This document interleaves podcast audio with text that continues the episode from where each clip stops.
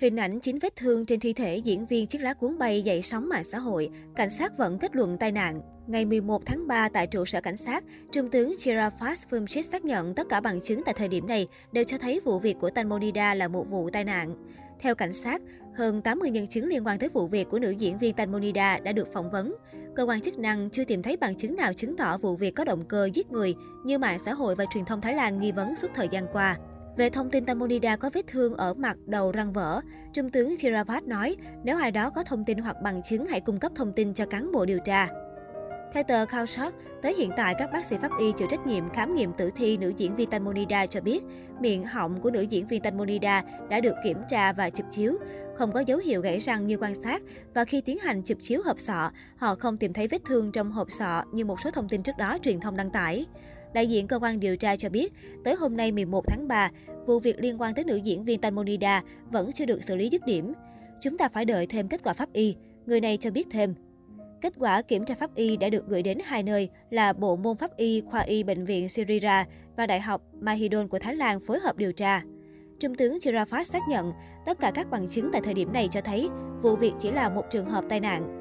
Hai đối tượng là ông Faibun Tikanjan Anand, tên còn gọi là Robert, và ông Thanufas Letawiwis, tên còn gọi là Hisobor, bị nghi ngờ sơ suất gây ra cái chết của người khác.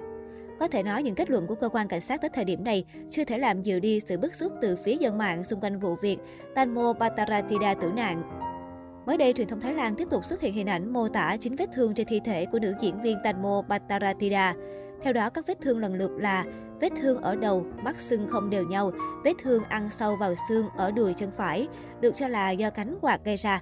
Vết thương trên chân phải, răng cửa bị gãy, cổ có vết bầm, bàn tay trái nắm chặt, vết thương ở chân trái dài 20cm, một lỗ vết thương ở cổ chân.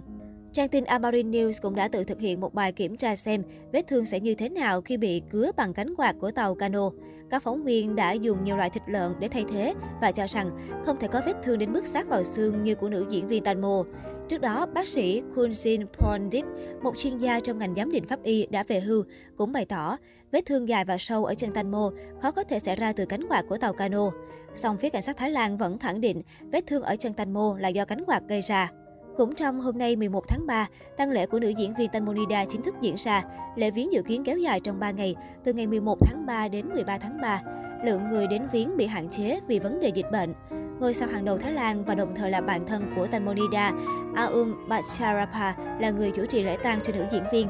Tang lễ diễn ra tại nhà thờ tự do Bangkok, Thái Lan từ 18 giờ 30 phút đến 20 giờ 30 phút các ngày 11 đến 13 tháng 3. Công tác chuẩn bị cho tang lễ đã hoàn tất. Đại diện của nhà thờ tự do Bangkok thông báo, chỗ ngồi ở buổi lễ đã kín trong cả 3 ngày. Nhà thờ sẽ livestream suốt 3 ngày tang lễ diễn ra để những khán giả không đến trực tiếp có thể theo dõi.